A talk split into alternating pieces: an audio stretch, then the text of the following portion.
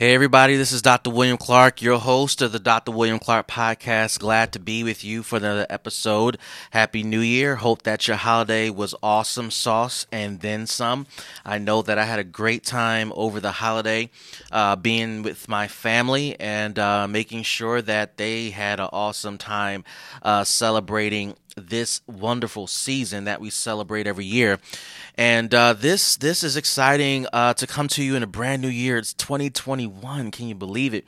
And uh, I just want to take a moment to show and express thanksgiving for all the many blessings that have been bestowed upon me and my family in 2020. Certainly, 2020 has been a heck of a year for so many reasons. Uh, so many people have lost so much, and certainly my family has been impacted as well. But I am thankful that I am here. I'm still here. I still have an opportunity to do what I do, do what I love, and to serve. And I don't take that for granted. And I'm certainly glad that you here, uh, you are here to uh, to to experience this new day, this new year with me. So that is awesome in and of itself. Uh, with that, uh, you know, co- uh, that message comes uh, an expectation of a brand new year, right? And what what are we gonna do? You know, I shared a message with my church uh, this past Sunday, the first message of the year. And that message was listen, one of the things I want you guys to not do is make a ton of New Year resolutions. Uh, that's what we typically do every year. We, we want to jumpstart new things. And, and I get it. You know, I understand the mentality associated with it. But what I told my church was I, I want you to focus on continuing uh, what you started building in the previous year. You don't want to get into the habit of tearing down stuff and starting brand new stuff but let's build on what we've started and let's continue to grow uh, from there. And that certainly is the message I want to pass along to you. We've started something special last year uh, as we went deep and deep and deep into this podcast and began to focus on topics of fundraising and strategy. Uh, and we did it. We did it. We did it for the whole year.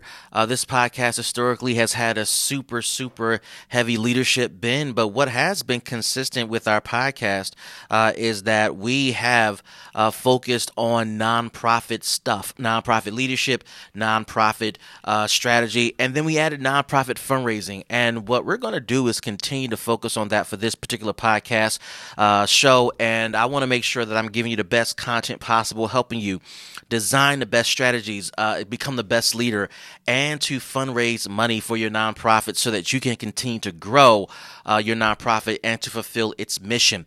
Uh, now, uh, I just want to uh, share just a couple of thoughts with you um, on this particular podcast. I want to talk a little bit about earned income. We we addressed it a bit last year. I want to continue to add value to your uh, work by talking about it uh, in this show and uh, in, in, future shows as well. So we're going to be talking about earned income a little bit today. Um, this particular episode, as always, is brought to you by the Nonprofit Fundraising Strategies Academy. We created this academy just for you. In this academy, we focus on nonprofit funding strategies so you can get off the ground and do the things you are called to do, to do the things you love to do. We provide over 70 videos of instruction on the three secrets to fundraising. We also provide live monthly coaching. In fact, we're thinking about increasing the frequency of our coaching so you get the opportunity to get mentored by me live with other people who are doing the amazing work that you're doing.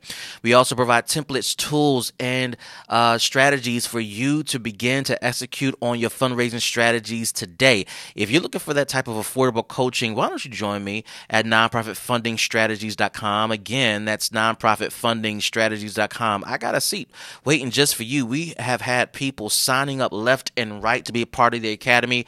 I am super excited every time I get that little ping that tells me that people are signing up. So the only thing that's not making me excited is the fact that you haven't signed up yet. I'm waiting for you to ping my phone.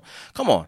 As you listen to this podcast, go ahead and ping my phone, sign up for the Nonprofit Funding Strategies Academy, and let's do this thing together. Let's kick off this year right and let's grow your nonprofit today. Now, I want to jump into this idea of earned income I'm not going to go super deep in this particular episode. I'm going to allow the um, future episodes to continue to build on this so we can build a series of content uh, that speaks to this topic. Uh, but I want you to uh, start to think about earned income as a serious revenue strategy for your nonprofit organization. Now, there are about six revenue strategies I tend to talk about with my clients. Um, and I'm going to go off the top of my head now uh, grants, uh, earned income, sponsorships, individual donations, uh, events, and contracts. There you go, the six.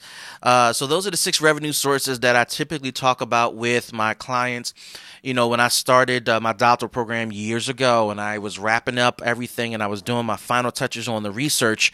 I discovered that typically in a nonprofit budget, it's uh, the uh, we we try to focus on uh, revenue diversification for nonprofits. And as I was looking at a series of budgets and doing my research, it became super clear that the smallest portion of income for nonprofits are other. and other represents events, earned income, etc. I thought that was odd, right? Some people can look at that and say, well, if you're going to build a nonprofit, you, you have to make sure that you don't depend upon other income uh, as a reliable source. You got to stay focused on the traditional sources, which would be grants uh, and individual giving, and in some cases, sponsorships, right? But when I did my research and I began to kind of articulate my position, it became clear to me that I wanted to use that not as a standard or rule to say what a nonprofit should do when it comes to revenue and developing its budgets, but I wanted to focus on nonprofits seeing that 6% of the budget being other as an opportunity to grow, to diversify, that's what I focused on, and that's what I wrote about in my book, Sustainable. And as we kind of spend time this year talking about revenue sources, fundraising, uh, I want you to start thinking about earned income uh, for your nonprofit. Now, I want to uh, kind of specify, and again, this podcast is not going to be uh, kind of this uh, catch all type of uh, uh, episode. So so we're gonna just do just just a bit here, uh, but we're not gonna go do, uh, go super deep. But here, listen to this, right?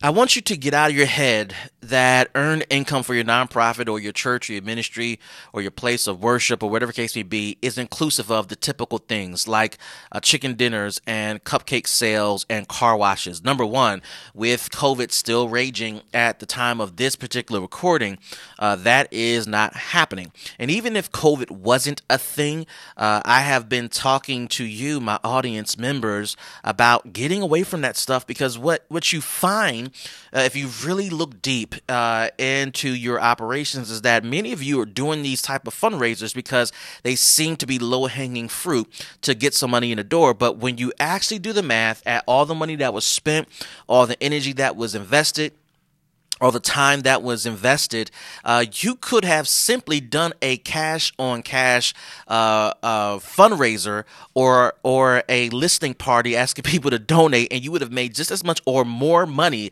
Uh, let me just say, you would have been more profitable in doing that than you would have done with your cupcake sales and your cookie sales and your car wash. The amount of money you spend versus the actual revenue shows that you probably ran a deficit, and the only reason why you didn't notice the deficit is because because you have been focused on bringing in money and you didn't do the math to see how much money you had to spend to make money. And when you think about it, you really didn't make a profit. And if you did, it was minimal. So that's why we've been talking about getting away from those type of earned income strategies. This this uh, particular year, I want you to focus on revenue strategies that build upon your core competency. That is the skills that your nonprofit inherently has. Every nonprofit has core competencies. This is deeply tied to your mission. This is deeply tied to you focusing on your mission and going deep and wide and deep and wide in that one thing. I'm telling you, your core competency is going to be your moneymaker, whether it's your traditional revenue sources like grants and individual giving, or if it's from earned income and contracts and all that great stuff that comes along with various revenue sources. Listen, there's going to be so much more we're going to talk about uh, in our podcast this year. I want you to stay focused. I want you to stay connected. Stay connected to this podcast. Follow me on Clubhouse or any other social media platforms that's out there. Just search for Dr. William P. Clark. You'll find me there. And again, if you want ongoing coaching on this topic, fundraising topics, leadership topics, strategy topics relative to your nonprofit, follow me at the nonprofitfundingstrategies.com. Go ahead, get your seat. It's affordable coaching. We're there for you, and I'm excited to be with you during this season of growth and transformation. This is Dr. William Clark for the Dr. William Clark podcast. We will see you guys in the next episode. Peace, everybody.